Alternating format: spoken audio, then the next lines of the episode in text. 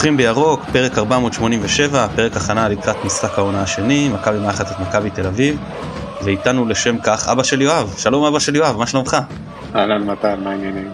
בסדר, אז אה, גיל שלי שהתארח אצלנו כמה פעמים אה, בעבר אה, מתארח, אני מקווה שכל הילדים אצלך שבצבא ככה בטוחים ו- ובריאים ושלמים וכמו כל חיילינו יחזרו בשלום. טפו טפו. אני רק אזכיר לכם כי זה חשוב לקראת הפרק עם, עם, עם גיל, שגיל גדל במציאות קצת אחרת מוזרה, אז הוא מכנה קבוצה אחרת בשם מכבי, אז אתם תזהו לפי הקול של הדובר וה, וההקשר למי, על מי כל אחד מדבר, אנחנו נסתדר, עשינו את זה בעבר. אז בסדר, אני אקרא לכם חיפה, ואז הכל יסתדר. כן, ואז הכל יתיישר. גיל, רוצה לנבוח או ש... אה. אז אני לך? לא, אז אני, אני בכל זאת רוצה לנבוח על, על, על, עליך, אני רוצה להגיד ש... אני מרגיש במידה מסוימת שותף שלך לדרך ומה הכוונה. אנחנו ב, ב, ככה בחוסר צניעות מאותו מיעוט שמעדיף להתעסק בחולאים של הקהל שלו מאשר בחולאים של הקהלים היריבים. ואני חושב שזאת גם הדרך לפתור את הדברים. כשאתה מתעסק בשירים הבזויים של הקהל שלך ולא הולך ואומר כל הזמן כן אבל תראו אצלכם יש את הבלאגן ואצלכם יש את האלימות ואצלכם יש את הגזענות ואצלכם הסיכוי לאיזשהו אה, אה, תחילה לפחות של איזשהו תהליך ריפוי לעניות דעתי הוא הרבה יותר גדול ואני חושב שגם אתה עושה את זה וזו הדרך הנכונה. אני לגמרי מסכים אני לא אני לא מבין את ההתנגחויות האלה בין אוהדים אה, של קבוצה א' לקבוצה ב' שכל אוהד יתעסק עם האוהדים שלו שכל אוהד יתעסק עם, עם הקבוצה שלו ולכולנו יהיה הרבה יותר טוב. ואני הייתי תקווה אחרי השבעה באוקטובר ש... שבאמת היו מחזות מרגשים שבהלוויות שלצערנו היו נפוצות בקרב אוהדים של כל הקבוצות. היו אוהדים מכל הקבוצות והרגשנו סוג של איזשהו קרבה לכולם ופתאום כולם נזכרו שאנחנו בסך הכל בני אדם. וזה לא ממש משנה שאני קורא לכם חיפה וקורא לקבוצה שלי מכבי ואתם קוראים לקבוצה שלכם מכבי ולקבוצה שלי מכבי תל אביב. זה, זה כל כך לא משנה הרי, זה סתם. ואנשים שכחו את זה, אני כבר במפגש שהיה בבלומפילד, כל השירים המכוערים האלה, זה באמת, כאילו, מתי נגיע כולנו לאצטדיון כדי ליהנות מהקבוצה שלנו, לא כדי uh, לסבול מזה שהקבוצה שלנו לא מנצחת, או לסבול מה, מהאוהדים של הקבוצות היריבות ולהגיד תסתכלו עליהם, תראו איך הם, ואז הם מוסיפים גם את כל ה... לזרוק פירו למגרש וכל החרא הזה, יאללה, נו באמת, בואו בוא נתקדם, אבל טוב, זה חלק מהחוויה בישראל. כן. טוב, גם לנו האמת יצא להיפגש בלוויה, כן. במחזור שלי, שאתה ואתה מכיר אותו מהיציעים, אני לא טועה. כן, כן, אה, הוא, הוא, הוא היה נשוי לקרובת משפחה של חברה, לאחיינית של חברה שלי. טוב אז בוא, בוא נעבור לדבר כדורגל ואולי לפני שנתעסק במי שכן ישחק בוא רגע נדבר על מי שלא ישחק אז uh, אצלכם. אוסקר גלוך? כן אוסקר גלוך כן בין היתר. כן, אוסקר אבל... גלוך לא ישחק. כן אבל uh, uh, מבין הסגל מה שנקרא בוא אני אגיד אתה תגיד לי uh, סבורית נכון צפוי uh, סבורית לא משחק לא משחק עידן נחמיאס נכון? גם לא משחק. גם שירן יני כן לא? שרן יעני לא ברור, אבל אה, גם ככה הוא לא שיחק הרבה, אז אה, סביר להניח שהוא לא ישחק. ספק, ניר ביטון אה, גמר את העונה. ניר ביטון גמר את העונה. גולסה קשה. מילסון לא ישחק. מילסון כן. גולסה, גולסה זה חלק מקבוצת הוותיקים אצלנו לדעתי, אבל כן, הוא... הוא רשום גם למשחק, הוא כנראה יהיה רשום גם למשחק הזה. הבנתי, אז בגדול אצלכם החוסרים הפיזיים הם כולם בחוליה האחורית ויש את מילסון שנמצא באליפות אפריקה. כן. אצלנו המצב אה, אף גרוע יותר, שכרגע סונגרן חולה לא ברור, אם ישחק או לא, קנדיל חולה, קורנו פצוע בוודאות לא יהיה, סק אמור לחזור מאליפות אה, אפריקה להיות אה, זמין אבל אתה יודע לא היה עם הקבוצה אז אני לא יודע כל כך מה המצב שם. קפומאנה נמצא באליפות אפריקה, סביר להניח שגם אם יודחו היום קשה להאמין שיספיק לחזור או יהיה רלוונטי למשחק. חזיזה פצוע וג'אבר פצוע וחג'אג' פצוע וסבא מחוץ לסגל ופיירו אה, מורחק ושורנוב גמר את העונה וזהו פה, פה סיימנו השאר אה, זמינים. ושרי גם כן יש לו פציעת הולנד, אני יודע איך לקרוא לזה. שרי מבחינתי הוא חלק אינטרגלי מהקבוצה שלכם, אבל בסדר. כן, גם מבחינתנו מושאל, נאחל בריאות, רפואה שלמה לבן שלו, כמו שאמרנו גם שהקלטנו את הפרק, את הפרקי העזיבה שלו, לגמרי אפשר להבין אותו. אתה רוצה להיות ליד כן. המשפחה שלך במצב רפואי כזה, זה כאילו נראה לי הרבה יותר חשוב מהקריירה. בטח. אז טוב, אז בוא, בוא נדבר בעצם על מי שכן אמור לפתוח, ונתחיל מהשוער, אז לאחרונה זה משפטי, הוא גם זה שצפוי לפתוח במשחק הקרוב. הוא זה שיפתח, אה, לא יודע מה בדיוק קורה עם מוסקרה, אה, מוסקרה, אבל אה, במשחק האחרון הוא אפילו לא היה בסגל, טננבוים היה השוער המחליף, כנראה קורה איתו משהו באימונים שמרגיז מאוד את רובי קיל, ובאופן עקרוני אני לא בטוח שנראה את מוסקרה בהמשך העונה. המשפטי זה השוער הראשון שלנו, אלא אם כן דניאל פרץ חוזר להשאלה מביירן מינכן מתישהו, אבל אני לא מכיר דיבורים כאלה. כן, אני חושב שגם הוא רמז לזה כן, שהוא דיבר שלטננבאום הגיע מקום בסגל, כי הוא התאמן ברצינות. אז כן. היה, הייתה פה מחמאה לטננבאום ואני חושב שהייתה פה גם עקיצה למוסקרה. לחלוטין. טוב, אה, חוליית ההגנה, אז בוא תגיד לי האם לדעתך זה יהיה, אני אולי אתן איזושהי הקדמה ואז אתה תגיד מה דעתך. במשחק בבלומפילד פתחתם נגדנו בקו 4, מה שאתם עושים בדרך כלל. זה כן. אפשר, אנחנו פתחנו בקו 5 הגנתי, מה שאפשר לשני הקיצוניים שלנו, חלילי וקורנו, ללחוץ את המגנים, את רביבו ואבישי כהן, ושני החלוצים שהיו דין דוד ושרי, לחצו את אה, שני הבלמים, שהיו אה, סבורית ולוקאסן, ולפחות בפתיחה זה עבד לנו מצוין, וזה גם מה שהוליד את הגול, ואז הלכנו אה, אחורה. בגביע הטוטו כן כבר בא מוכן, עלה בקו 5 ולא אפשר את אותו לחץ של ארבעה, כי ברגע שאתה לוחץ 4 על 5 זה לא שווה כלום. וראו שדגו בא פחות מוכן, ובאמת אתם הייתם עדיפים בגמר גביע הטוטו. למרות שמשחק הסתיים 0-0. אז איך אתה רואה את קן בא הפעם, האם בקו 4, בקו 5, ומי אתה חושב השחקנים שיפתחו? אני באמת לא יודע, אני מעריך שהוא יפתח בקו 5, שדוד זאדה יהיה הבלם השלישי ורביבו יהיה בעצם שחקן כנף שמאל. אה, במקרה כזה יעלו זהבי ותורג'מן כחלוצים, מה שישאיר את האמצע כנראה לגבי קניקובסקי, דור פרץ ויוריס פנוברים. כלומר בלי דן ביטון. בלי דן ביטון. אה, דן ביטון התחיל את העונה מצוין והוא יורד ככל שהעונה מתקדמת, יכול להיות שהוא לא נח מספיק, יכול להיות אה, הרבה דברים, יכול להיות שהוא חוזר למקום הטבעי שלו מבחינת הכושר. רובי קין כבר הוציא ממנו את מה שהוא יכול. אני מעריך שנפתח ככה, שנפתח עם אה, חמישה מאחורה, שדוד זאדה יהיה הבלם השמאלי. כלומר בלטקסה הסוויפר? כן, כן, כי הוא לא יכול לשחק בלם ימני, בלטקסה, אני לא כן. לא חושב שהוא שיחק אי פעם בלם ימני. אה, זאת תהיה שאלה מעניינת, אבל כן, אה, נראה איך זה יתפקד. וגם מעניין איזה לוקאסן יגיע, אם לוקאסן המרוכז או לוקאסן שהראש שלו נמצא במקום אחר. כשלוקאסן מרוכז הוא בלם נהדר.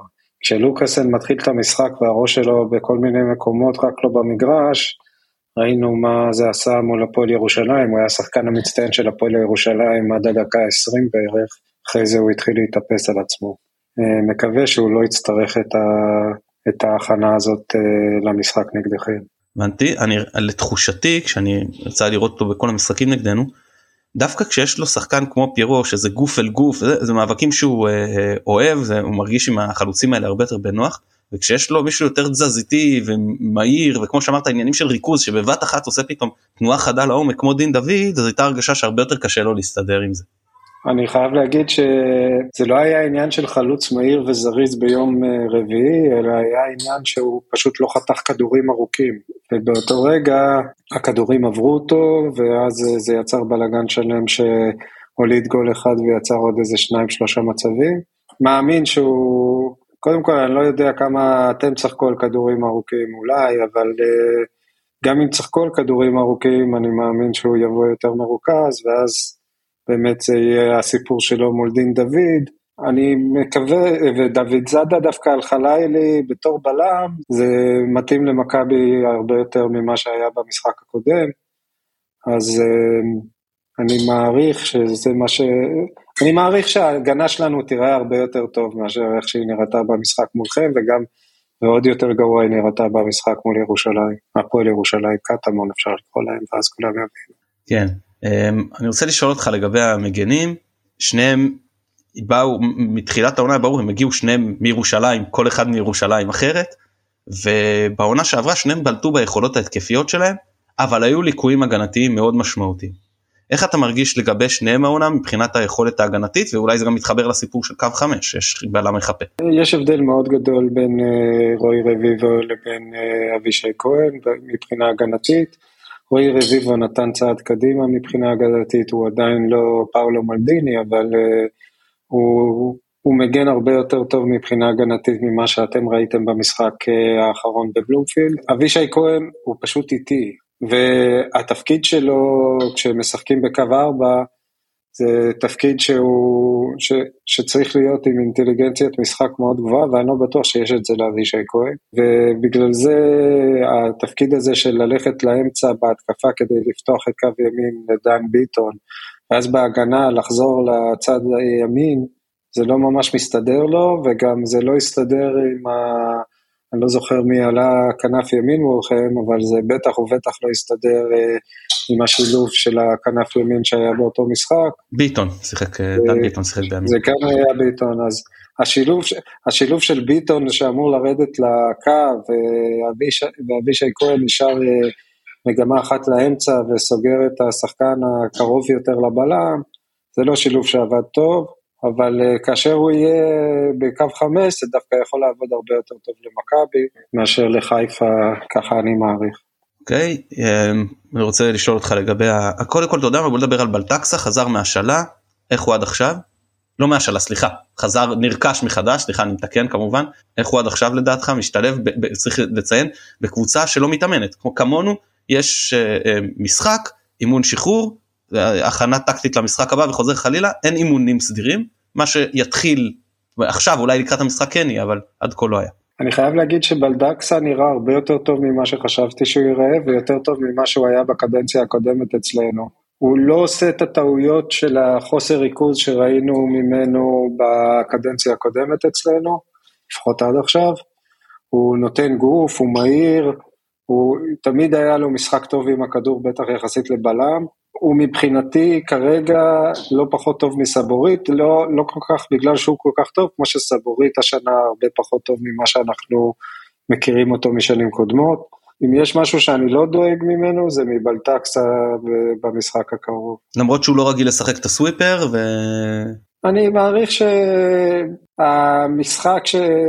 אני מעריך שהוא יסתדר עם זה, כי יש לו את היכולות הטכניות שצריך אותן, ויש לו גם את המהירות, באופן יחסי, וזה לא שאתם, אה, זה לא שאתם מציבים אה, מולו איזשהו חלוץ אמצע שמאוד קשה להסתדר איתו, אז אני מקווה ומעריך שדווקא זה, מהבחינה הזאת זה יהיה בסדר. אוקיי. טוב בוא נדבר נעבור לדבר קצת על הקישור אז אמרת שלדעתך יפתחו ונוברהיים פרץ וקניקובסקי סתם בוא נדבר רגע לפני שניגע פרסונלית לגבי המבנה אז האם זה ונוברהיים ופרץ בקו אחד עם קניקובסקי לפניהם או שזה ונוברהיים מאחורה ופרץ אמצע אה, ימין וקניקובסקי אמצע שמאל או הפוך? אם כבר זה ונוברהיים וקניקובסקי ופרץ לפניהם אה, נראה לי שככה נעלה. אה, קניקובסקי יהיה כזה מדי פעם בקו של ונוברהיים מדי פעם בקו של דור פרץ. הוא יהיה השחקן היותר חופשי במבנה הזה, ודור פרץ אה, ישחק יותר קדימה.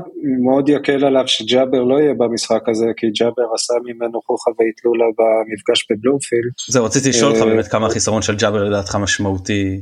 החיסרון של ג'אבר מאוד משמעותי אצלכם. גוני נאור יכול להיות שהוא שחקן נהדר, הוא לא יצליח לעשות לדור פרץ את מה שג'אבר עשה לו בחצי שעה הראשונה, שדור פרץ שיחק איתכם. הוא היה, הוא היה, הוא היה נורא במשחק מולכם. תור פרץ לא מצליח לשחזר את הפתיחת עונה כרגע, אבל הוא נראה יותר טוב, ואני מעריך שבמבנה של חמישה מאחורה הוא יראה יותר טוב ממה שראינו אותו במשחק הקודם. אני לא מתייחס כל כך למשחק בגביע הטוטו, אני לא זוכר בכלל אם דור פרץ עלה בגביע טוטו. גביע טוטו מבחינתי זה היה משחק אימון, אז אני לא, לא השקעתי שם הרבה מחשבה ולא השקעתי גם יותר מדי uh, התבוננות במשחק uh, כמו, כמו שאני מסתכל בדרך כלל.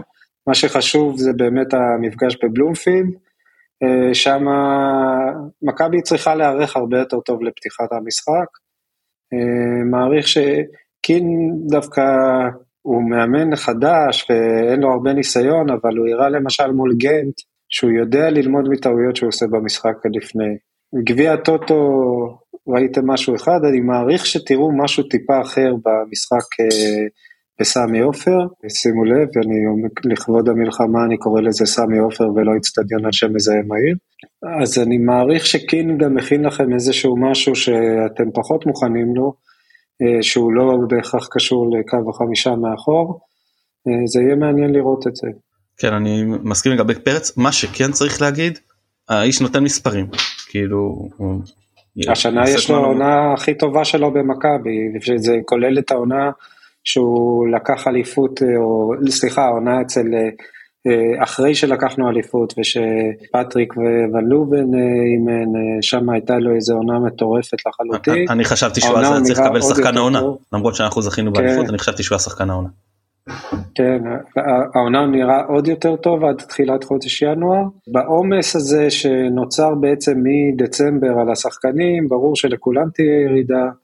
דור פרץ גם היו משחקי נבחרת בנוסף לכל. מקווה שהוא עכשיו שחוזרים לחצי משחק וחצי בשבוע במקום שניים, ושאולי עידו שחר ייתן לו כמה דקות, אה, כמה משחקים מנוחה, אם לרובי קין זה יתאים, אז אה, נחזור לראות את הדור פרץ שראינו קודם. אני רוצה להגיד למה אני חושב שפרץ במשחק הזה, לאורך שנים היה נגדנו מאוד קל לו והוא היה מאוד אה, דומיננטי ומשמעותי. במשחק האחרון זה היה פחות טוב, ולמה אני חושב שזה עשוי לחזור. ההבדל הוא שלפרץ יש יתרון מהירות מאוד מאוד משמעותי על לוי, על אבו פאני, על עלי מוחמד, על חוסר רודריגס. כל פעם שהוא שיחק מול אמצע כזה שהרבה יותר איטי ממנו, אז את כל הכניסות האלה לעומק לא היה מי שיעשה איתו עם, בלי הכדור וגם עם הכדור. אני מזכיר לך את אותו שער שהיה באחד אחד אה, אה, שבלקמן כבש באבירן, שהוא פשוט חצה את כל המגרש בקלות אז לביא היה אמצעו ולא יכל לעצור אותו עם הידיים ובטח שלא להדביק אותו במהירות וג'אבר לא נופל ממנו במהירות. וג'אבר יכול להגיע איתו וזה בדיוק המיסמץ' שיש לו מול הקישור הנוכחי שלנו אולי קאסה כן אבל אני לא חושב שקאסה יפתח. וגם קאסה עדיין לא ביכולת של ג'אבר הוא צעיר זה עוד אה, ייקח זמנים בכלל. אה, ולכן היתרון המהירות שלו על עלי מוחמד ועל גוני נאור אה, אני חושב יכול לשחק תפקיד ואנחנו נצטרך גם להיערך בהתאם. אני חושב שהגול שלכם נולד כתוצאה מזה שדור פרץ לא העריך נכון את המהירות של ג'אבר. נכון. אה, כי אם זוכרים, אה, הוא, הוא פרץ מין פריצה כזאת שבמשחקים הקודמים מולכם הוא היה מגיע עד הרחבה ושם עושה משהו, וג'אבר פשוט לקח לו את הכדור אה, בלי שדור פרץ בכלל חשב שזאת אפשרות שיכולה לקרות. וזה יצר לכם את ההתקפה שהולידה את הגול. ככה שאני מסכים איתך לגמרי, החיסרון של ג'אבר זה כנראה החיסרון הכי משמעותי, למרות שאתם חסרים שחקנים מאוד משמעותיים בכל מקום במגרש וגם אנחנו. כן, אה, וחלוצים אז אתה, אה, אתה יודע מה לפני שנעבור לחלוצים, איך עידו שחר? כי יצא לי קצת לראות אותו בקפריסין, זה עוד לא היה שם, אה, הוא גם לא מקבל הרבה דקות אצלכם העונה. הוא לא מקבל הרבה דקות, האמת זה כשבדקות שהוא מקבל הוא כן נותן אה, את הסגנון משחק שאמור להתאים לרובי קין, הוא משחק לעומק, הוא משחק, אה, הוא דוחף קדימה כל הזמן, אין לו לא את הכוח ולא את הדריבל ולא את המהירות, בדור פרץ אין כל כך דריבל, אבל יש לו מין אתלטיות כזאת שהוא בועט בכדור ורץ אחריו וקשה לא, קשה לקחת לו את כל הדברים האלה, אין לעידו שחר. מצד שני, הוא מאוד אקטיבי, הוא מאוד אה, נייד במגרש, אה, הוא דברים שדור פרץ פעם היה נותן יותר והיום הוא מתרכז יותר בצד ההתקפי. עידו שחר לא יהיה, כנראה הוא לא יהיה אף פעם אה, חלק אינטגרלי מה-11 הראשונים שלנו, אבל הוא בהחלט יכול להיות מחליף ברמה טובה. הוא לא החלק המרכזי במכבי, מי שמפתיע לטובה בעניין הזה ומשחק פחות או יותר בתפקיד של עידו שחר זה גבי קניקובסקי. אה, וגבי קניקובסקי לא הולך לוותר על המקום שלו לעידו שחר בקרוב, היכולת שלו גם, גם לשחק את הקשר האחורי וגם להבקיע גולים העונה ולהצטרף לתוך הרחבה ולייצר אה, מצבים ונגיעות חכמות, זה גבי קניקובסקי שלא ראינו בעונות הקודמות אצלנו. אה, מי, ש, מי שבעצם המציא אותו כקשר אחורי זה היה קרסטייץ', מי שלוקח את זה למקום הרבה יותר גבוה השנה זה רובי קין. כל עוד גבי קניקובסקי משחק במכבי, עידו שחר לא ישחק הרבה. גבי קניקובסקי עוד רוצה לצאת לחו"ל, אם הוא יצא לחו"ל, עידו שחר באמת יוכל להיות uh, חלק מה-11 הפותחים של מכבי, אבל אני לא רואה את גבי קניקובסקי יוצא לחו"ל. אני חושב ש... קודם כל אני חושב שקניקובסקי שחקן נהדר, באמת. אני חושב שבחו"ל יהיה לו קשה. הוא איטי, הוא חלש, הוא כל הדברים שבליגה אתה יכול להסתדר איתם וזה בסדר, אם זה, אם זה יהיה משהו כמו, לא יודע, רומניה, פולין, אפילו אוסטריה, אוקיי, אבל אם זה כבר סיפור של שווייץ בלגיה החוסרים הפיזיים האלה כבר באים לידי ביטוי בצורה הרבה יותר משמעותית אני חושב שיהיה לו קשה במקומות כאלה להסתדר. מסכים ואין לו סיבה לצאת לאוסטריה רומניה כי מבחינת שכר אה, זה, זה לא ייחשב לו בעיני עצמו אני מעריך זה לא ייחשב לו איזושהי התקדמות מקצועית ומבחינת שכר הוא ירוויח הרבה פחות ממה שהוא מרוויח במכבי הוא יכול להרוויח במכבי בהמשך. אה, אז אני לא רואה את הסרט שהוא יוצא למדינות האלה, לכן אני מסכים איתך לגמרי, גבי קניקובסקי יהיה במכבי רוב הקריירה שלו. אוקיי, okay, והאחרון שאני רוצה להתעכב עליו בקישור ואני רוצה שתסביר לי את הרכישה הזאת, עדן קרצב, אמנם גרזן טוב, אה, איכויות פיזיות, אבל שחקן שעם הכדור לא מקדם את המשחק, כאילו אתם קבוצה שמאוד מאוד דוגלת בפוזיישן, איך הוא מתאים לכם?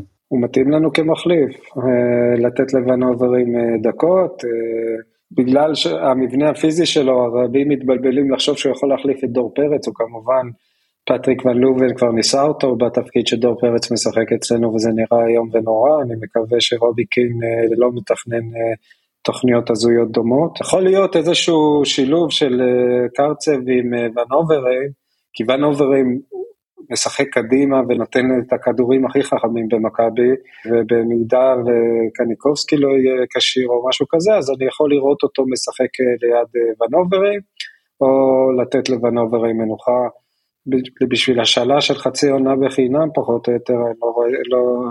מכבי הביאה את מי שהיא יכולה להביא כדי לעבות את הסגל, מהבחינה הזאת היא עשתה בשכל.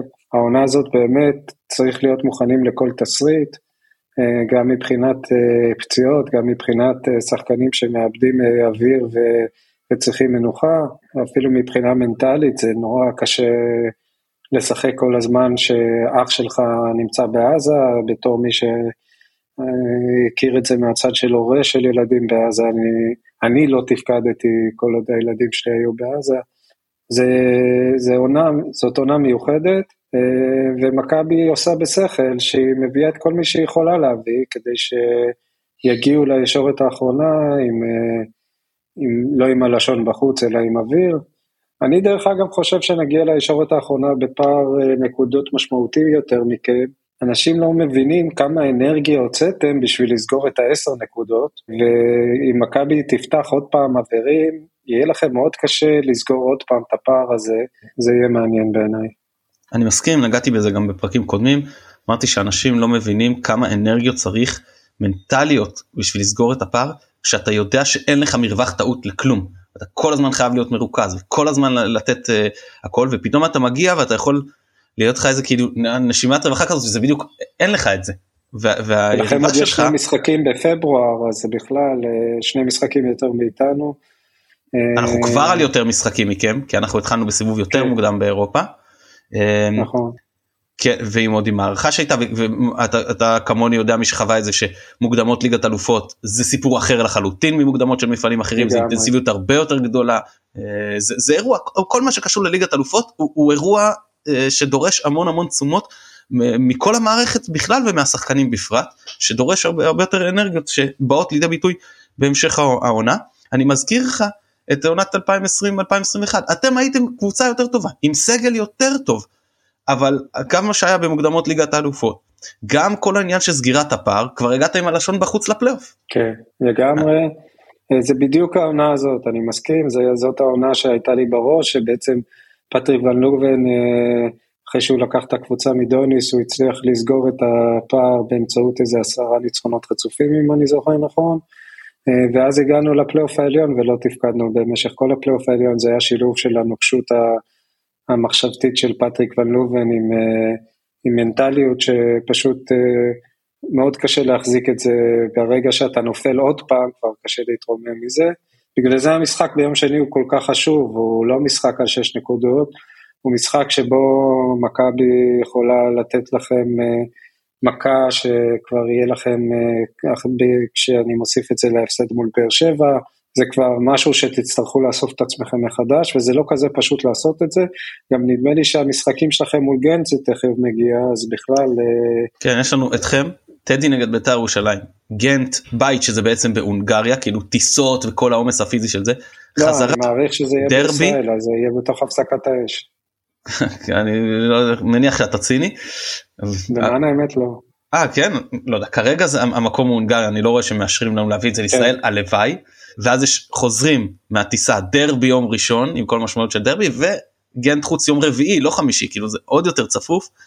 אה, אז כן. באמת זה עומס אה, לא נורמלי שממשיך את העומס הלא נורמלי שאנחנו כבר נמצאים בו. יהיה לכם מבחן באמת זה, זה, זה המשחק הכי חשוב של העונה, המשחק, אה, המשחק בסמי עופר ביום שני, בעיקר מבחינתכם, זאת אומרת, ההפסד שלכם במשחק הזה בהחלט יכול להוביל למין סחרחורת כזאת, שגם יצטרכו לחשוב כמה משקיעים במשחקים מול גנט, זה משחק הרבה יותר קריטי מהמשחק הקודם. טוב, נעבור לחלוצים, אז אמרת שלדעתך יהיו אלה זהבי ותורג'מן, אה, זהבי קצת בירידה לאחרונה. גם ב- ביכולת וגם בשערים. כן, הוא פחות חד מול השער, יש לו יותר החמצות. אה, למעשה, המשחק שאחרי הדרבי, אני כבר לא זוכר מול מי יצאנו 0-0 מול איזה קבוצה מספיקה. הפועל פתח תקווה. כן, הוא, זה משחק של זהבי בעצם, אם הוא היה בכושר הרגיל שלו היינו מנצחים 2-0. אני מקווה שהמנוחה שהייתה לו במשחק האחרון אה, מול הפועל קטמון אה, תעזור לו. דור תורג'מן נראה מצוין במשחק הזה, כמובן אין לו את אחוזי ההמרה שיש לזהבי מול השאר, אבל הוא נותן דברים שזהבי לא יכול לתת, בטח לא בגילו. היכולת שלו לקבל כדור עם הגב לשער, להסתובב וללכת איתו, לעבור שחקנים בדרימל, אה, במשחק מול הפועל ירושלים הוא נותן גם מסירות חכמות, שזה חדש של סנדור תורג'מן, היכולת בעיטה שלו מחוץ לרחבה, שזה גם לזהבי יש. השילוב שלהם יכול להיות אה, שילוב אה, מאוד חזק, ובכל זאת משחק גדול, מאוד יכול להיות שזהבי יגיע טיפה יותר חד ממה שהוא היה לאחרונה, ואז אני מקווה שהוא יפגין מולכם את היכולת שהוא יפגין בתחילת העונה. כן, תראה, איך שאני רואה את זה, מבחינת פיור טאלנט, תורג'מן לאין ארוך עולה על זהבי. יש לו יכולות פיזיות הרבה יותר גדולות, זהבי אף פעם לא היה שחקן מהיר ועכשיו זה עוד יותר בא לידי ביטוי, אתה רואה שהוא כבר איבד גם צד. תורג'מן מהיר, הוא, הוא חזק, יש לו דריבל, אבל אין לו את ההבנת משחק שיש לזהבי, את התנועה בין הקווים, אין לאף אחד בישראל את ההבנת משחק הזאת. אני מסכים, היחיד שעוד איכשהו היה לו את התנועה בין הקווים, קצת, קצת יותר אחורי זה שרי, אבל באמת זהבי בזה, הוא, הוא, אני קורא לו תומאס מולר לעניים, הוא באמת יודע לעשות את זה בצורה מדהימה. וכמובן את הדבר הזה, את הזיק הזה של היכולת להעביר את החפץ העגול הזה את קו השער, שזה גם בזה תורג'מן טוב אבל אין מה להשוות כאילו yeah. כן. זה שני האלמנטים שזה אבל דווקא בגלל זה השילוב של תורג'מן עם זהבי יכול להיות אה, פתרון אה, מוחץ אה, למכבי, גם מאוד התקשיתם עם תורג'מן ואני מבין שבמשחק הקרוב עוד פעם הוא יראה את פיינגולד אה, על הקו, אז אה, זה, זה, זה בהחלט יכול להיות משחק שבו מכבי מנצלת את השילוב הזה בין זהבי לתורג'מן בצורה טובה. כמובן שאם נעלה ב-532 זה לא יודע מי, מי יקבל עליו את האחריות, אם זה שון גולדברג או פיינגולד, אבל בעצם זה צד ימין שלכם, אה, סימיץ', אני לא יודע, אבל זה יכול להיות מאוד מעניין. כן, שימיץ' הסתדר מצוין עם זהבי בשני המשחקים. אמ, אני חושב שעם תורג'מן ושימיץ' איתי אני חושב שזה נוח לו עם זהבי כן. ועם תורג'מן יכול להיות לו הרבה יותר קשה וזה גם עניין של. איך אתה מתזמן ואיפה אתה אה, משבץ את החלוצים שלך כדי למשוך באמת את שימיש לכיוון אה, לכיוון תורג'מן מבחינתכם ואיך אנחנו מתמודדים עם זה וכן מצליחים להביא אותו לכיוון זהבי אה, שאיתו הוא יסתדר אה, טוב.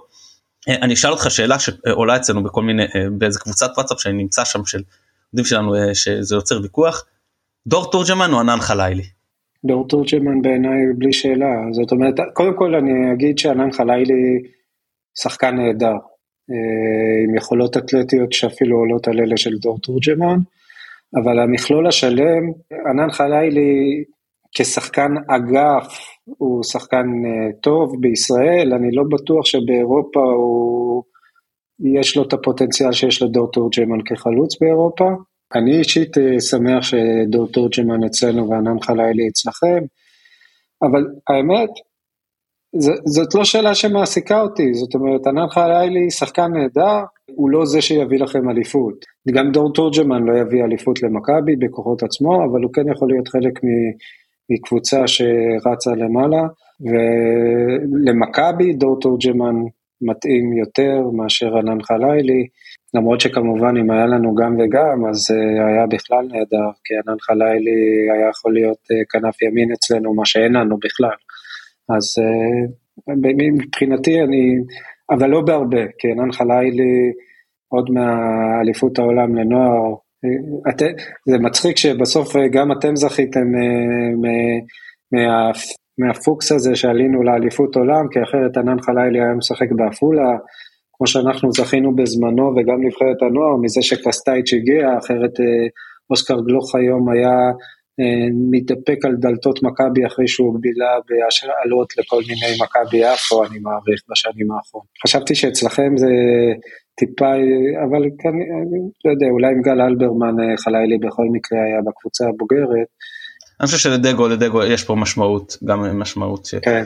נתן לו צריך לזכור שהוא נתן לו לפני כל הפציעות וצריך לזכור גם שחלילי צעיר מתורג'מן בשנה עוד לפני הפציעות והחוסרים כאילו גם כשחזיזה וסבא עוד היו בסגל במשחק עלייה לליגת אלופות ענן חלילי פתח כאילו מההתחלה כן. אה, לא, הלך איתו דגו.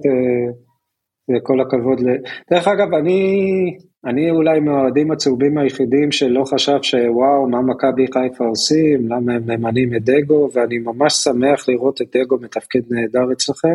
המחשבה הטיפשית הזאת של האוהדים שלנו, שרק מאמנים זרים, ושאי אפשר אה, לסמוך על מאמנים צעירים. לדגו יש יותר ניסיון באימון מאשר לרובי קין, ולדעתי הוא נותן אצלכם עונה שמפתיעה לטובה, אה, גם מבחינת ניהול עונה, גם מבחינת אה, תפקוד.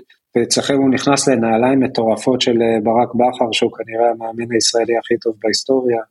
אז באמת, אני, אני מבסוט בשבילו ומבסוט גם בשבילכם, כאחות הקטנה שלנו, אני שמח שאתם הצלחתם יפה עם אה, מסיידייטו. טוב, אה, איזה כלים משמעותיים יש לכם אה, מהספסל שיכולים לשנות וגם נמצאים בכושר טוב, יש כמובן אה, שחקנים כמו אה, בודוזו ואושר דוידה ויונתן כהן.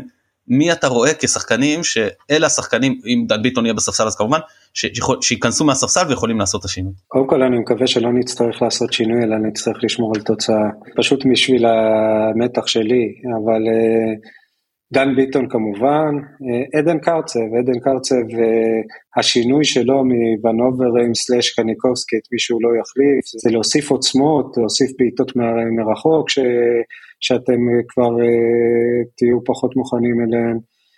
זה, זה החילופים המשמעותיים שיש לנו. בן דוסו, אם נעבור לקו ארבעה, אז לבן דוסו יכול להיות דווקא מקום ככנף שמאל.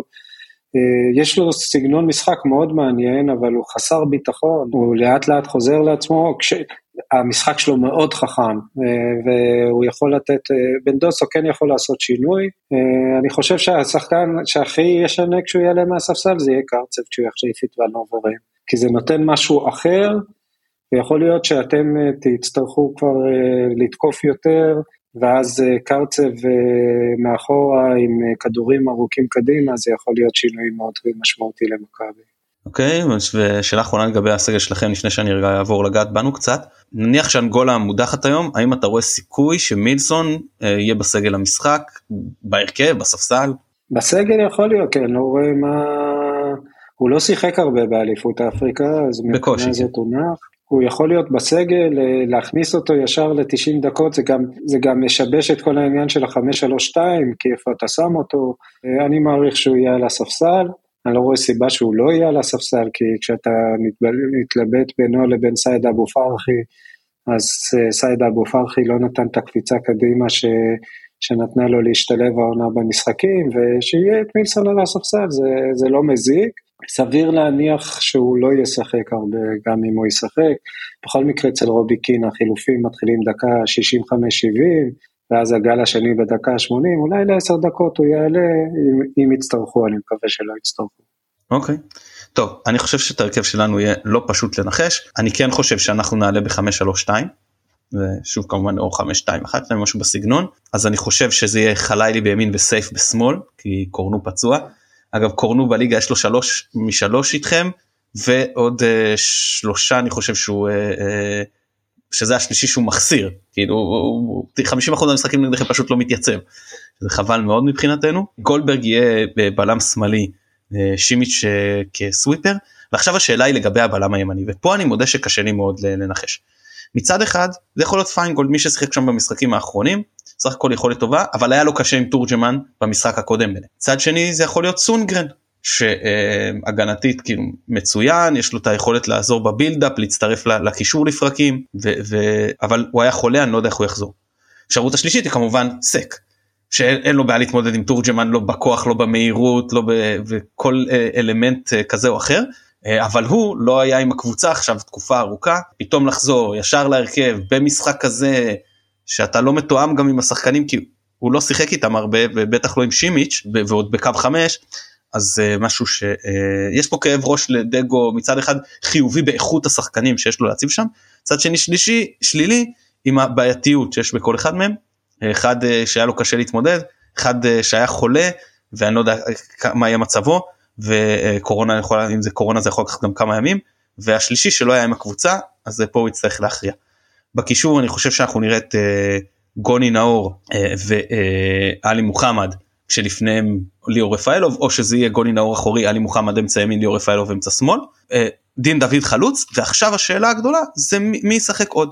אז או שהוא ישחק עם תומר חמד כשני חלוצים על מלא כמו שהוא עלה בטרנר ואז זה ממש שחק על מעברים אה, מתחילת המשחק לתת לכם את הכדור ולשבת אה, מאחורה ולשחק על המהירות של השחקנים בעיקר של דוד וחלילי או שזה לעלות עם קינדה שיעשה את המעבר בין הקווים זאת אומרת ירד קישור חלוץ קישור חלוץ ואז כן אפשר להיות אה, לפחות בהתחלה יותר דומיננטים וכן לנסות להחזיק בכדור. רק, רק אני רוצה להבין כי כשאלי גוטמן ועמיחי אה, שפיגלר שידרו את המשחק גביע שלנו הבנתי שזה לא קינדה אלא מרדונה בימיו הגדולים כי הם החליטו שהוא הבקיע גול וזה מרדונה, אני לא, לא יודע איך זה אצלכם. כי אנחנו לא, לא, לא נעוף על שחקן מצד אחד, אני תמיד אומר, אנחנו לא, לא נעוף לחיוב על שחקן שכבש שער יפה נגד אה, קבוצה ממקום אחרון בליגה הלאומית מצד אחד, מצד שני אנחנו לא נקטול אותו שאחרי חודשיים בלי כדורגל הוא עלה בבלומפילד ואיבד שישה כדורים בעשר דקות.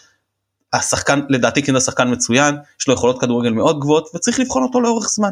בסוף של דבר כן. גם אצלנו כמו שאמרתי הוא הגיע בלי שהוא שיחק כדורגל לקבוצה שלא מתאמנת אז אין לו יכולת גם להיכנס לכושר משחק כי אין אה, משחקונים. אני, אני, אני אמרתי את זה לא בשביל לצחוק על קינדה אלא. לא לא ברור לי ברור לי אתה, אתה, אתה יורד עליהם אה, ועל הפומפוזיות. אלי, אין, גוטמן. אלי גוטמן ועמיחי שפיגלר בלי לראות את המשחק שלכם אבל אם להתעסק רק במשחק שלכם תוך כדי שהם משדרים את המשחק שלנו הם הפכו מתומר חמד לגרד מולר כי הוא הבקיע פנדל הם לא ידעו כנראה שמדובר בפנדל הם uh, הפכו את קינדה למרדונה, והם לא שמו לב שרוי רביבו רץ ליונתן כהן ודוחף אותו מהכדור עונשין כדי לחטוף צהוב, והם uh, תהו בינם לבין עצמם, לקח להם איזה חצי שעה להבין שזה מה שהיה שם, אבל בסדר. אתה יודע, אתה יודע מה הפתרון שלי, אני פשוט נוסע לכל משחק ואז אני לא צריך לשמוע את ה... כן, ואז אתה לא צריך לשמוע אותה. אני חייב להודות שהעונה, יש לי הרבה פחות אנרגיה להגיע לכל המשחקים, האנרגיה יצאה לי מהגוף, ייקח זמן שזה יחזור. אני לגמרי יכול להבין אותך אה, גם לי זה יותר קשה אה, למרות שאני רואה כמובן הרבה שידורים של קבוצות אחרות אבל אנחנו יוצאים או המשחק המרכזי או שאתם המרכזי ואז אנחנו משחקים במקביל אז ואז אנחנו אני לא יוצא לי אה, כן. לראות את השידור ואם אני הולך ורואה את אחרי זה בשידור חוזר לפעמים רואה לא מעט משחקים בשידור חוזר אז לרוב אני לא שומע אני שם משהו אחר ברקע או מוזיקה או, או שיש כבר בבית אתה יודע התרחשויות ואני לא מאזין להם כל כך. זהו אז אז והאפשרות האחרונה היא לעלות עם קאסה בקישור זאת אומרת קישור שהוא יותר הגנתי יותר דומיננטי גם עם אה, נאור אה, קאסה ומוחמד ולשחק עם, אה, עם אה, רפאלוב מעליהם או כיהלום כי זה נותן לנו כבר את האפשרות קאסה מתאים לשחק ביהלום אמצע שמאל עלי מוחמד אמצע ימין או פשוט שוב כמו ששרי עשה כחלוץ שני עם דין דוד אלה פחות או יותר האפשרויות שאני אה, חושב שיש לקבוצה. השאר פשוט או לא מספיק טובים או לא מספיק בכושר או פצועים מורחקים וכיוצא בזה. רמי גרשון נגד אצלכם? כן רמי גרשון פתח בגביע. לא, אני זה, חושב זה אחת ההחתמות הכי מוצלחות שלכם הוא שחקן שמרוויח אצלכם הכי הרבה לא? לא לא לא לא הוא אז אז תראה, לא? כל עוד הוא בא כשחקן מרכזי וזה ברור כמובן שזה היה אה, אה, אה, כישלון צריך כן. להודות אבל ברגע שקודם כל הוא הוריד בשכר בצורה מאוד מאוד משמעותית עוד לפני אוקיי. תום החוזה והדבר ה, וכל שנה מעריכים לו ואני חושב שבצדק. כן, לא, קודם כל מקצועית שלו... הוא יודע הוא בסדר קו חמש בלם שמאלי אה, לצורה מוגבלת כמחליף לעת מצו הוא לא עושה פרצופים הוא מתאמן בצורה מאוד מאוד רצינית והעניין הוא שהוא מאוד חשוב לחדר ההלבשה. אז אם אתה אומר לי שהוא לוקח משבצת מקצועית של שחקן אחר אתה אומר לך לא אבל אם הוא ככה בקצה הסגל ויכול לתת אה, אה, ונותן את מה שהוא נותן בחדר ההלבשה מבחינת רצינות השקעה מנהיגות וכאלה דברים אז זה עדויות אני כמובן לא נמצא בחדר ההלבשה לא לחינם מחתימים אותו כל פעם לעוד עונה ואני חושב ומאמין שם שהוא גם אה, יש לו תוכניות אה, למועדון תוכניות לשלב אותו בצוות המקצועי ואני חושב שהוא גם מאוד מתאים אז אה, אני מסכים שהרכישה שלו כאילו הייתה כישלון אבל השילוב שלו בעונות האחרונות הוא טוב מאוד. דרך אגב הרכישה שלו אני לא בא להגיד עליכם שום דבר כי אנחנו מאוד רצינו אותו גם באותו זמן כל הזמן היה חסר לנו בלם שמאלי אבל לא משנה זה מצחיק כאילו איך איך עושים משחקנים אלילים ואז הם מגיעים לפה וזה לא קריטי כמה דברים עליכם ליאור רפאלוב נתן משחק מטורף בבלומפילד יהיה מעניין לראות אה, כמה כוח יהיה לו גם בסמי עופר. מעניין באמת, אה, אה, לא רואים את הגיל על רפאלוב, לפחות לפי מה שאני ראיתי, הוא נראה יוצא מהכלל. אני לא, אני לא, אני, כמו שאמרת, אני לא ראיתי אתכם יותר מדי העונה, ראיתי אתכם בגביע, גמר גביע הטוטו, משחק הידידות על איזשהו משהו שהיה שם, שבס... לא הבנתי, בסוף היו פנדלים במשחק הידידות הזה, לא חשוב. כל, כל מי שכאילו מתלהב מלקחת uh, תואר uh, כמו גביע הטוטו, uh, אני לא מבין את זה, אני כבר, טראבל היחידי שאני מסתכל עליו זה להגיע רחוק באירופה, גביע וליגה, גביע טוטו זה בדיוק כמו אלוף האלופים מבחינתי. כן, אנחנו, אני למשל לא נשארתי לענפה באלוף האלופים. כן. כמו שאתה אומר, אני בא למשחק איזה משחק וגם גביע טוטו לא עניין אותי יותר מדי. בדיוק. אז uh, ראיתי אתכם רק בבלומפילד בגביע הטוטו ובאיזה משחק שלכם באירופה שאני כבר לא זוכר אותו, אז בטח ובטח שלא אחלוק עליך, אבל כל מה שאמרת זה נשמע מאוד הגיוני. מעניין אותי תומר חמד כחלוץ, וואלה, כן ראיתי קצת תומר חמד, זה, הוא לא נראה בשיא כושרו נגדיר את זה ככה, וגם כשהוא היה בשיא כושרו אני לא יודע כמה הוא היה שחקן משמעותי, וללוקאסן לא צריכה להיות שום בעיה, לוקאסן בטוח רוצה שתומר חמד יעלה, זה ייתן לו, זה ייתן לו בדיוק את השחקן שהוא צריך בשביל שמצד אחד לשמור על ריכוז ומצד שני לא יעשה לו קשיים גדולים מדי, לכן כנראה דגו כן יעלה עם קינדה ולא עם תומר חמד. יש לכם, יש לכם פוטנציאל טוב, אבל אני חושב ש... שמכבי, אחרי מה שראיתי גם במשחק השני מול גנט, גם uh, כתוצאה מההתאוששות שלנו, שאומנם uh, כן, היה את התיקו מול הפועל פתח תקווה, ומכבי נראתה כאילו היא ממשיכה לגמגם, אבל אנחנו כן נמצאים במגמת עלייה. כן, היה פה איזשהו היפוך מומנטומים קטן, או, כן. או לפחות עצירת מומנטומים שהשלילי שלכם והחיובי כן. שלנו. ועם הניסיון של זהבי, ועם ה... אה, יכולת אה, אולי של דור פרץ שיחזור לעצמו כשג'אבר לא יהיה על המגרש. אני חושב שזה משחק שיכול לעשות לנו מאוד טוב לעונה כולה, ואני חושב שלכם יש עונה נהדרת בכל מקרה, באמת, מה שאתם מצליחים להוציא אחרי שלוש שנות אליפות רצופות, להגיע לשלב הכרעה בקונפרנס ליג, להיות רלוונטיים למרוץ לאליפות, אה, לא משנה עד מתי זה יהיה, מה שעשי, באמת, להוציא את חלילי מהעונה הזאת, לא יודע אם הוא ימשיך אצלכם או תמכרו אותו, יחסית אה, כולם, אני זוכר היטב את הפועל באר שבע אחרי השלוש אליפויות רצוף, בגלל זה בכר לא נשאר אצלכם כי גם הוא זוכר היטב. אה, אני זוכר אותנו אחרי שלוש אליפויות רצופות ועונת צ'מפיונס, איך האוויר אצלנו נגמר. אני מעריך שגם אצלכם האוויר ייגמר, ויחסית למה שיש לו, דגו מוציא מכם הרבה יותר ממה שחשבתי שהוא יוציא. אני מסכים, אני רק אגיד, אה, שלדעתי כשהסגלים מלאים אנחנו לא נופלים מכם, ייתכן אפילו עולים, אבל בסגלים הנוכחיים אני חושב שאתם פיבוריטים. כרגע הסגל שלכם הוא עדיף לדעתי. אני, אני לא, אני מסכים, זאת אומרת, אבל אין, אין מצב העונה שנדבר על סגלים מלאים עד סוף העונה. הזאת. לא, לא, אני, אני למשל חושב שחזיזה, קשה לראות אותו חוזר העונה, למשל, זה שחקן מאוד כן, משמעותי. כן, כן. זאת עונה כזאת, אה, אני, אני אמרתי את זה בפודקאסטים שלנו, אני אגיד גם בפודקאסט שלכם, אני בטוח שגם אתם, הגאווה שלי בקבוצה שלי על מה שהיא עושה עונה בתנאים בלתי אפשריים, אבל גם מבחינת הקשר לקהילה, גם זה שהם מגיעים ללוויות והם מגיעים למשפחות אה, וכל הפעילויות שעושים, אה, וגם זה שהצליחו בחוץ לארץ, לנצח את גנט אה, ולעלות ממקום ראשון, ואתם הצלחתם בלי בית לעלות מהליגה האירופית לשלב הכרעה בקונפרנס ליג.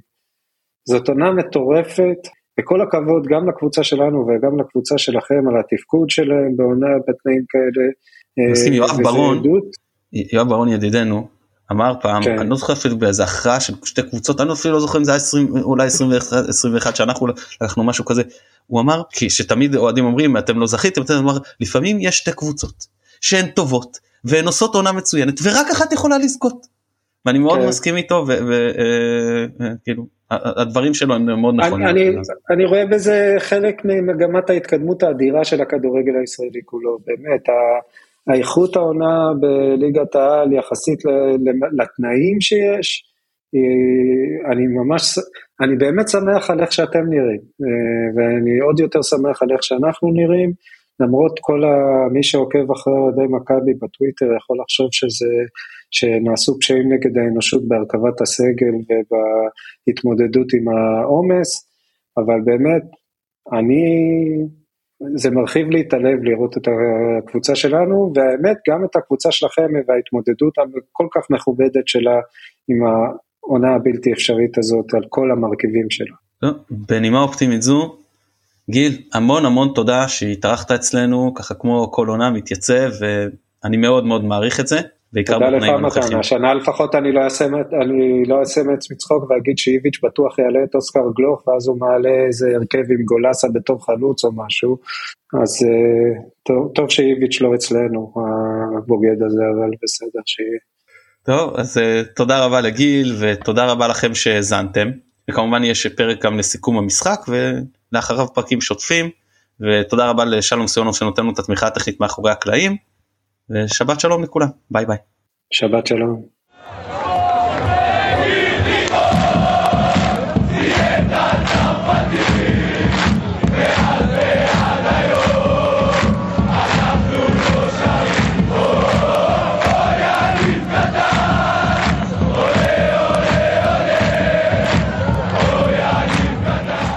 ולסיום פרק ההכנה למכבי תל אביב אנחנו לפינה עולים עם הנוער או לעלות עם הנוער תקן אותי נדב על השם המדויק אה, פינה מספר 9.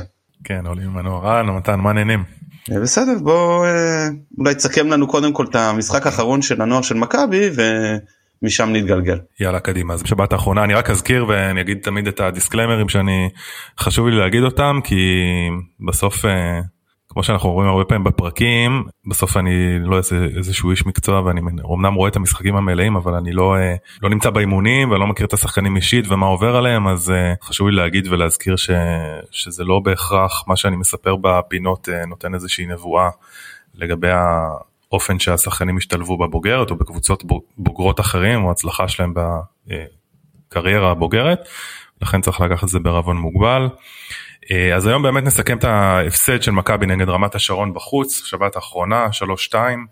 ההרכב של מכבי שממשיך להיות אה, די קבוע ויציב במשחקים האחרונים, אה, כלל שוב את בן שושן בשער, גטאצ'ו על כל קו ימין, חלילי על כל קו שמאל, לנץ בלם שמאלי, עיסת בלם מרכזי, ספרונוביץ' בלם ימין, ארזי בעמדת השש, דיסטלפלד בעשר, ירין לוי שיחק בעמדת השמונה, הפעם שיבלי, ג'אד שיבלי פתח במקום שראל כהן באמצע ימין, ודהן שיחק חלוץ.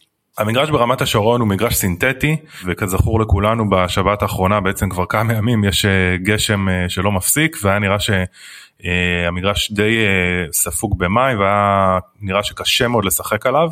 הוא היה רטוב, חלק מאוד, קשה מאוד היה להשתלט על הכדור ולהניע אותו כמו שצריך. רמת השרון פתחה בלחץ גבוה מאוד, שיבשה עוד יותר למכבי ההנעת כדור מאחורה. בדקה 14 הזדמנות ראשונה למכבי כשדיסטלפלד התפנה ובעט 20 מטר קצת מעל השער. בדקה 28 התקפה ישפה של מכבי כששיבלי השאיר מתוך הרחבה לארזי שבעט מ-20 מטר בלי לעצור מעל השער. בין לבין רמת השרון הגיעו לכמה מצבים ונראה שהם עדיפים על מכבי תמיד קרובים לכדור אה, באמת זוכים כמעט בכל מאבק אה, לא ספק היו עדיפים.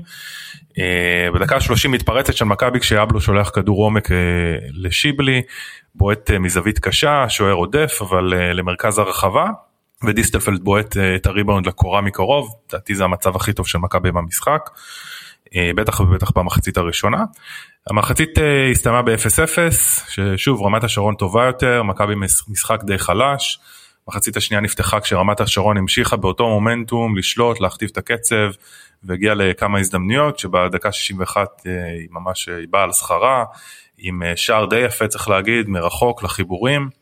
דקה 64 רמת השרון עלתה ל-2-0, דקה 71 הכשלה על סף הרחבה על שראל כהן שנכנס כמחליף, דהן בעט יפה פנימה וצימק ל-2-1, דקה 73 רמת השרון עלתה ל-3-1, בדקה 87 פנדל למכבי אחרי הכשלה על שראל כהן, דהן השלים צמד כשכבש מהנקודה הלבנה.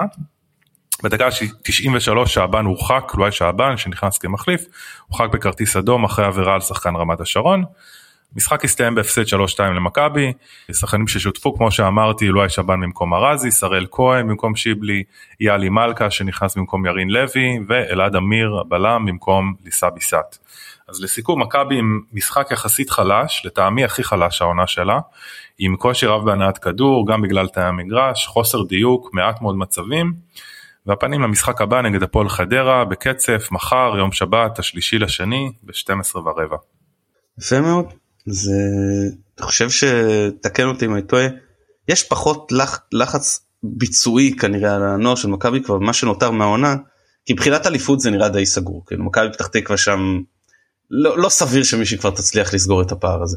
נכון נכון יש פער לדעתי של עכשיו הוא כבר על 14 נקודות או 11 נקודות אני לא, לא בדקתי אני לא בודק כל שבוע אבל כן זה נראה די uh, סגור. אבל אתה יודע אפשר לפתוח את זה לדיון קצת יותר רחב אני חושב שגם נגענו בזה פה ושם בפרקים. מה בעצם המטרה מקבוצת הנוער? אה, אנחנו אמנם אוהדים אנחנו לא נמצאים לא מנהלים את הקבוצה ואין לנו אנחנו לא קובעים את האסטרטגיה אבל אני חושב שזה לא אתה יודע זה לא בהכרח המטרה הראשונה. זאת אומרת אה, דיינו עם מכבי. לא תיקח אליפות כל עונה ותייצר שניים שלושה שחקנים או ארבעה שחקנים כשאחד נניח אה, לקבוצה הבוגרת ישירות ועוד שלושה שמושאלים ונוכל אחד מהם שניים מהם להרוויח לאחר מכן לקבוצה הבוגרת. אתה הרבה יותר אתה הרבה יותר אה, אה, תובעני ממני בדרישות שלך. אני חושב ששחקן שמשתלב בבוגרת אחת לשניים שלושה מחזורים זו הצלחה של מחלקת הנוער. זאת אומרת מחלקת נוער מוצלחת. מחלקת נוער שנותנת לך בו זמנית את כיוף וג'אבר וחלילי ופיינגולד. אה, יש גם סוף ושיבלי שנגיד סוף הוא משלים ושיבלי אה, עכשיו הוא שאל אבל היה וכמובן עוד מושאלים חלק בעפולה חלק בקבוצות אחרות עם עונה טובה נגיד של רועי מלך אז אז אה, וזרגרי ולוי שנמצאים במכבי פתח תקווה. זרגרי לא שלנו סליחה הוא, הוא אנחנו קנינו מושאל לא, לא מחלקת הנוער אני כמובן מתקן את עצמי. אבל אני חושב שבשנים האחרונות מחלקת הנוער מצליחה וזה לא מעניין אם היא זכתה בחלק מהעונות האלה היא כן זכתה בחלק מהעונות הייתה אליפות של אשדוד אני חושב אה, אה, אז מה כאילו זה באמת לא לא משנה נכון תראה אני כן חושב שיש פה כן יש משמעות לזכייה בתארים או או תחרותיות או הישגיות כי בסוף אתה יודע מכבי בעיקר במכבי חיפה בקבוצה הבוגרת יש הישגיות אז אה, זה כן משהו שהשחקנים צריכים להתנסות. חישול מנטלי אתה לא... מתכוון. בדיוק כן אבל אבל בהחלט אני לא חושב שאני מסכים איתך אני לא חושב ש, שזה זאת אומרת בעדיפות הראשונה צריך אה, לבוא ולהיות מוכן לבוגרים עם הלחץ עם ההכנה, המוכנות הפיזית המנטלית הפיזיולוגית. זה בהחלט הדבר בעיניי המתועדף. ומבחינת מבחינת המחזורים או ה, בוא נגיד כמות הכישרון אני גם חושב שזה נורא תלוי בקבוצה הבוגרת ובסטטוס שלה. זאת אומרת קבוצה עתירת כוכבים או באמת אה, שמלאה בשחקנים ישראלים וזרים באיכות מאוד גבוהה אז מן הסתם אה, לשחקן אה, מהנוער יהיה קשה מאוד להשתלב אלא אם כן הוא באמת עילוי כמו למשל אה, ענן חלילי. ולעומת זאת בעונה אולי כמו שאנחנו חווים העונה שבה עזבו אותנו כמה שחקנים מאוד מאוד בולטים כמו אצילי כמו נטע לביא וכאסטרטגיה אז אולי כן יש וכמובן זה בא בסינכרון עם זה ששחקנים מסיימים את המסלול הזה של ההשאלות אז זה משתלב ביחד זה ממש סינכרוני אבל זה זה זה בסוף הולך ביחד זאת אומרת אני אני כן חושב ש, שהמפעל הזה הפס ייצור הזה דיברתי על זה פעם אחת צריך להמשיך זאת אומרת ללא קשר לקבוצה הבוגרת תמיד צריך להמשיך ולייצר את השחקנים במסלול של ההשאלות ולבחון אותם את ההתאמה שלהם ישירות לבוגרים כי בסוף זה זה משהו שכאילו ת, תמיד תוכל להשתמש בו ואתה תוכל גם כמו שיאנקלה שחר תמיד אמר אנחנו לא נוכל לרכוש את השחקנים הכי טובים הישראלים אנחנו נייצר אותם ואני מאוד מאמין בזה אני מאוד מסכים עם זה. אגב מכבי פתח תקווה אני חושב שהמטרה שלהם היא קצת שונה משלנו. אנחנו אחת לשניים שלושה מחזורים נגיד רוצים לשלב שחקן בקבוצה הבוגרת. הם צריכים אחת לשלושה ארבעה חמישה מחזורים שחקן שימכר בחמישה מיליון אירו ויזריב חזרה את המחזור לעוד ועוד פעילות. וחשוב גם להגיד על ה... על ה... זה קודם כל זה הבדלים בין הקבוצות זאת אומרת אצלנו נגזרים גם מהקבוצה הבוגרת בסוף אצ... אין מה לעשות. כן אצלנו בסופו של דבר אתה אומר יכול להיות שעדיף כמובן שאני רוצה לייצר שחקנים כמה שיותר טוב. אבל יכול להיות שיש לי יותר תועלת לא יכול לדעתי בטוח אבל זה ארגיובול נגיד משחקן כזה כמו נטע לביא שנשאר אצלי הרבה שחלק בשלוש אליפויות נגיד באחת פחות אבל לא חשוב בליגת אלופות וזה אה, אה, או כיוף שיכול להיות שוער לשנים קדימה. מאשר בחלילי שבא נותן לי עונה אחת ונמכר לאירופה ונגיד אפילו 7 מיליון אירו לקבוצה כמו מכבי. זה משמעותי אבל זה לא משהו שמאוד משנה. הרבה יותר משנה שחקן שיישאר לעשר עונות ויכול להביא להביא אה, אה, תארים. כאילו איפשהו חלילי יוצא קצת כנראה אני חושב שהוא יצא overqualified כאילו הוא יוצא מהר מדי אה, אה, וזה במכבי פתח תקווה אין לך את הסיפור הזה. הם צריכים את ה overqualified הם לא צריכים הם גם צריכים את השחקנים שישתלבו אבל זה פחות משמעותי מבחינתם וכשבאים ואומרים לי מכבי תחזיר קבוצה מיותרת בלי אוהדים וזה אני אומר שאין הבנה של משמעות הקהילתית של המאות ילדים שלך תדע מה הם היו עושים נכון. אם הם לא היו רשומים שם במחלקת הנוער. גם התרומה לכדורגל תשמע כן כן זה בוודאי אבל לנבחרת ואתה יודע לנבחרות זה מטורף כאילו צריך באמת לפרגן פה. ראיתי באמת עכשיו ת, אני חושב שזה היה לאיזה מישהו העלה כי הבן שלו בפייסבוק איזה מישהו חבר שלי בפייסבוק הבן שלו זומן לנבחרת נראה לי אנדר 17 או משהו כזה כאילו נערים ואתה רואה איזה ארבעה נציגים מכבי פתח תקווה. אתה מבין זה הסדר גול כאילו אותו דבר מכבי תל אביב מכבי חיפה הפועל תל אביב ובום מכבי פתח תקווה גם באותו זה. אז יש לך אחד הפועל רמת גן ואחד נורדיה ואחד אבל הם לגמרי מביאים מהמסות כאילו. אה, נכון. יש לי, יש לי מישהו ש, שאני מכיר שהבן שלו שיחק במכבי תל אביב לא יודע אם הוא עדיין משחק שם אבל הוא אמר לי התחרות זה היה לי כבר לפני כמה שנים הוא אמר לי מכבי פתח תקווה גונבת שחקנים. היא משקיעה דווקא את מירב המשאבים הכלכליים שלה בגילאים האלה זאת אומרת היא, אתה יודע, בקבוצות הבוגרות, אתה אומר מכבי חיפה, מכבי תל אביב, כשיש שחקן ישראלי שהן רוצות, הם אלה שמביאות, הם אלה ששמות עליו את היד. בגילאים הנמוכים יותר, זה לא, זה לא המצב. המצב להבנתי הוא כזה שמכבי פתח תקווה לגמרי בתחרות עם מכבי תל אביב ומכבי חיפה. הם גם יכולים לתת אה, לא הבטחה אבל כמעט הבטחה אולי אפילו כן הבטחה נכון דקות משחק לדקות משחק לא רק דקות משחק מאוד משמעותיות משלב מאוד מוקדם אלא לשחקן משמעותי כשחקן מטרה לא כאיזה אה, אה, מישהו ש...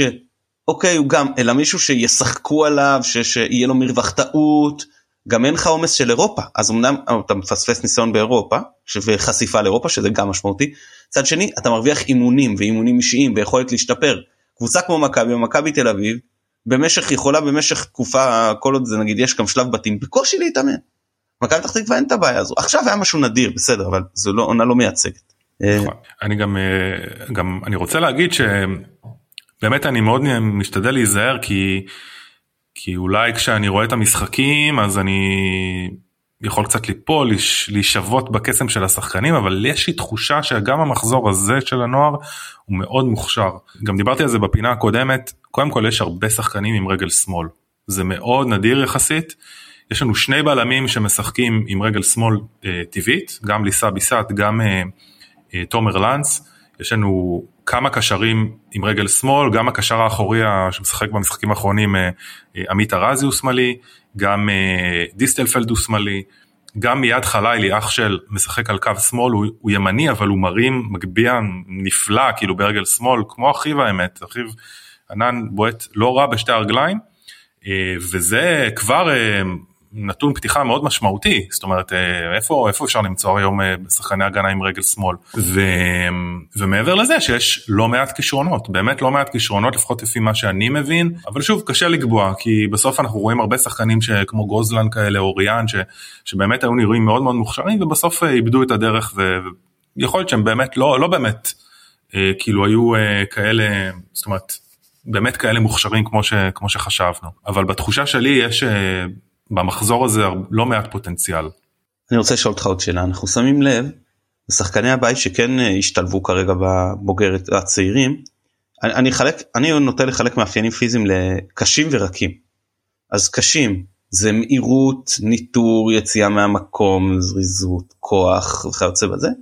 ורקים זה קשר עין יד זה, זה כל מיני אה, עין רגל תודה אה, או כל מיני אלמנטים כאלה שמהירות תגובה כל מיני דברים כאלה שהם אה, יותר קשה להפעיל אותם כאילו כשאתה רק מסתכל ככה בפשטות על המשחק. והשאלה עכשיו אני רוצה להתרכז בקשים כי כל אלה שהשתלבו הם בולטים באלמנטים הקשים הם, הם חזקים אפילו ג'אבר שהוא נמוך יחסית יש להם כושר גופני מדהים אה, אה, כיוף הוא, הוא בודי בילדר כאילו אה, אתה ממש רואה את זה כשאתה מסתכל על הנוער היום אתה מרגיש שהרוב או אלה שאתה מרגיש שלפחות יש להם סיכוי יותר גדול להשתלב בוגרת הם באמת שחקנים מאפיינים פיזיים קשים בולטים או שדווקא אתה מזהה כאלה שהם יותר בסגנון של שיבלי שהמאפיינים הקשים הם פחות אה, בולטים אבל השנים הרכים אצלו בולטים הרבה יותר. אז תראה זה לא אה, זו שאלה מעולה אה, זה לא כאילו זה לא הכל או כלום פה זה מאוד זה מאוד משתנה אני חושב שאם אנחנו מדברים על מאפיינים קשים אז גם, גם בתוך המאפיינים הקשים צריך לסווג את זה. למשל, אייד אה, חלילי, אח של, במאפיינים הקשים אני חושב שהוא בולט מאוד מעל הקבוצה בכל מה שקשור למהירות, כוח מתפרץ, יציאה מהמקום, אה, זריזות, זה באמת כאילו אין פה, כמו אח שלו נראה לי. אה, מצד שני, אתה יודע, בכל מה שקשור אולי לכוח, לפיזיות, מאבקים, הוא קצת פחות חזק. הוא פחות גם אה, בנוי לדעתי טוב מאחיו הגדול. יש לו עוד שנה לפני שהוא חריג גיל נכון? אני חושב שכן. אוקיי. אני חושב שיש לו עוד שנה כאילו בנוער שהוא יכול לשחק. אבל אה, למשל זה אז זה נניח יד חלל יש בו מאפיינים פיזיים קשים שהם לחלוטין מעל הקבוצה הם לדעתי מתאימים אפילו לבוגרת כרגע אה, אבל יש כאלה שלא כאילו אצלו אם ניקח למשל את עומר דהן אז עומר דהן הוא, הוא, הוא יש לו מאפיינים אה, פיזיולוגיים קשים שהם הפוכים מיד חלילי זאת אומרת פיזית ברמת המאבקים והפיזיות אה, מול שחקנים אחרים הוא ממש מעל הקבוצה או ביכולת לדעתי האנאירובית שלו. הוא יוצא להמון המון מרוצים ולוחץ הוא, הוא קצת כמו דין דוד כזה בתקופה שדין דוד היה באמת אה, אה, תורם לנו המון למשחק הלחץ זאת אומרת הוא, הוא משלב שני מאפיינים הוא, הוא קצת החלאה כזה בין דין דוד לפיירו כן? כמובן בזעיר אנפין כי הוא מצד אחד יודע לשים את הגוף חזק מאוד זה שחקן שלהגנה מאוד קשה איתו ומצד שני הוא לא מפסיק לעבוד על המגרש. אבל אם אני רגע גולש למאפיינים הרכים הוא לוקה שם מאוד בחסר. זאת אומרת אה, הוא לא מרוכז והוא לא תמיד בקשר עין עם הכדור ו, ואוריינטציה שלו פחות טובה. אז, אז בוא נגיד זה אלה שני שחקנים שכן הייתי אה, הייתי שם אותם יותר במאפיינים הקשים. הייתי גם מכניס לשם את אה, גטאצ'ו יבלו. יבלו אבל גם הוא יותר דומה קצת לחלילי במאפיינים הקשים. זאת אומרת הוא מאוד מהיר הוא מאוד זריז אבל הוא מאוד צנום פיזית. הוא באמת הוא, הוא כן יודע לשים את הגוף לא רע בכלל כאילו להשתמש בחוכמה בגוף אבל הוא מאוד צנום, הוא חייב להתחזק מאוד ברמה הפיזית. אם אתה רוצה אפשר לדבר רגע על מאפיינים הרכים. אוקיי בוא... אז, מאפ... אז מאפיינים הרכים שזה, שזה בעיניי מאוד אפילו יותר מעניין מהמאפיינים הקשים, יש לא מעט שחקנים ש... שכל... ש... שהרבה מהם כאילו חזקים מאוד במאפיינים הרכים. שחקן ש... שהוא כמעט, הוא לא שיחק הרבה עונה וזה השחקן האחרון שדיברתי עליו בפינה הקודמת, שהוא מהר מאוד צד לי את העין זה, זה איתי יהוד, איתי יהוד זה שחקן צעיר יחסית קשר אחורי, שבמאפיינים הרכים שלו בעיניי הוא עילוי, זאת אומרת כל מה שקשור ל... אה, דיברת באחד הפרקים הקודמים על אילי פיינגולד והיכולת שלו להסתכל במרחב ולהבין איפה הוא נמצא והגנבת מבטים, זהו פשוט, אה, אתה רואה שהיסודות שלו חזקים מאוד שם. אם זה היכולת להתגנב ולחלץ את הכדור ולהשתמש ברמה, ביכולת הפיזית שלו להגיע לכדור ולהתגבר בצורה חכמה על המגבלות הפיזיות שלו כי הוא לא כל כך מהיר, לקדם את המשחק בצורה חכמה. אז זה למשל שחקן שאני חושב שאם הוא יתפתח יש לו בעיניי עתיד גדול. ועוד שחקן שאני מאוד מאוד אוהב זה תומר לנץ ארבל זה שחקן שהוא בלם אה, שמאלי הוא גם יכול לשחק כמגן שמאלי ו- וגם הוא לא איזשהו אה, עילוי ברמה הפיזית אה, ברמת המאבקים אבל הוא יודע להשתמש מצוין בגוף קשה מאוד לעבור אותו הוא יודע להתמקם טוב הוא יודע מתי לצאת למאוץ על הכדור ומתי אה, לא לצאת ולשמור מרחק שחקן מאוד מאוד חכם אז זה לשני שחקנים שאני יש כמובן גם את ירין לוי שירין לוי אצלו אני חושב שהעילוי הוא יותר ברמה של הטכניקה והיכולות האישיות אבל גם ברמה הפיזית הוא. הוא גם הוא מאוד צנום אבל הוא כן יודע לשים את הגוף אה, ולהגיע לכדור בזמן אה, אבל שם על זה יותר אה, היכולות האישיות והטכניקה מדברים. עוד משהו לסיכום הפינה שהתארכה? לא לא נראה לי שזהו בגדול מאוד שמחתי לדבר איתך. יופי אז זה היה מאוד מעניין תודה רבה ושבת שלום שיהיה לנו בהצלחה. בהצלחה שבת שלום.